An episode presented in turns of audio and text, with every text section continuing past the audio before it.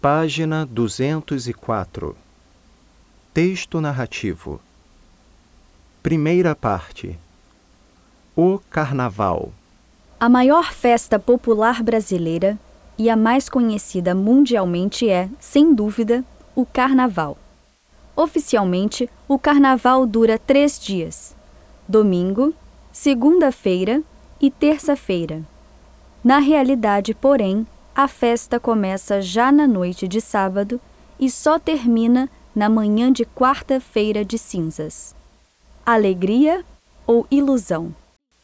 A gente trabalha o ano inteiro por um momento de sonho para fazer a fantasia de rei, de pirata ou jardineira e tudo se acabar na quarta-feira. Segunda parte A história do Carnaval. A tradição dessa festa vem desde os tempos da Guerra do Paraguai. No começo, era o entrudo, festa de origem europeia.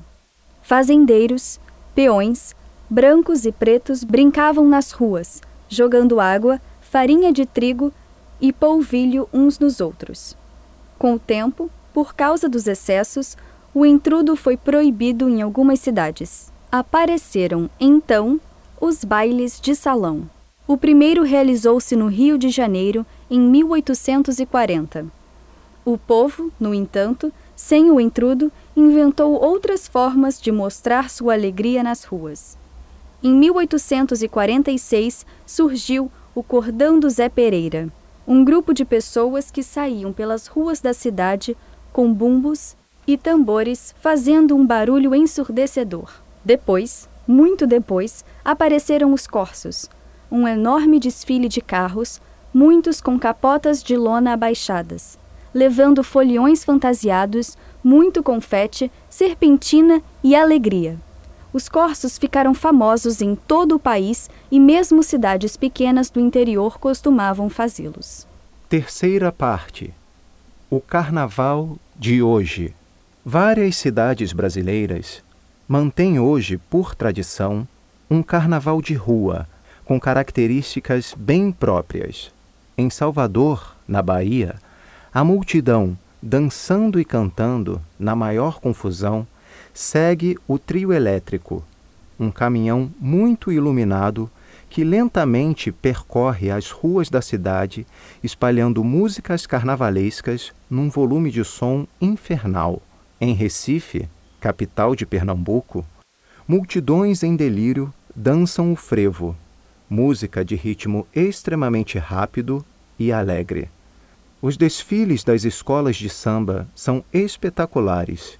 Embora haja desfiles em várias cidades brasileiras, o Rio de Janeiro é, sem dúvida, o grande cenário. As escolas de samba cariocas nasceram no Morro. A primeira surgiu em 1929. Nessas escolas, compositores instrumentistas e dançarinos uniam-se para desfilar. As mulheres saíam vestidas de baiana e os homens com roupa colorida, camisa listrada e chapéu de palha, a indumentária típica do malandro carioca.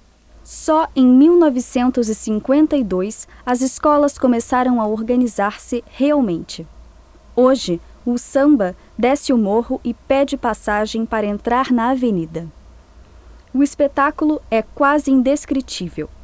Ao som da batucada, milhares de pessoas de todas as idades, operários, comerciários, velhas cozinheiras, arrumadeiras, estudantes, costureiras, desocupados, sambando, invadem a cidade, transformados em reis, rainhas, índios, generais, damas antigas, numa grande festa colorida de cetim, plumas e lantejoulas.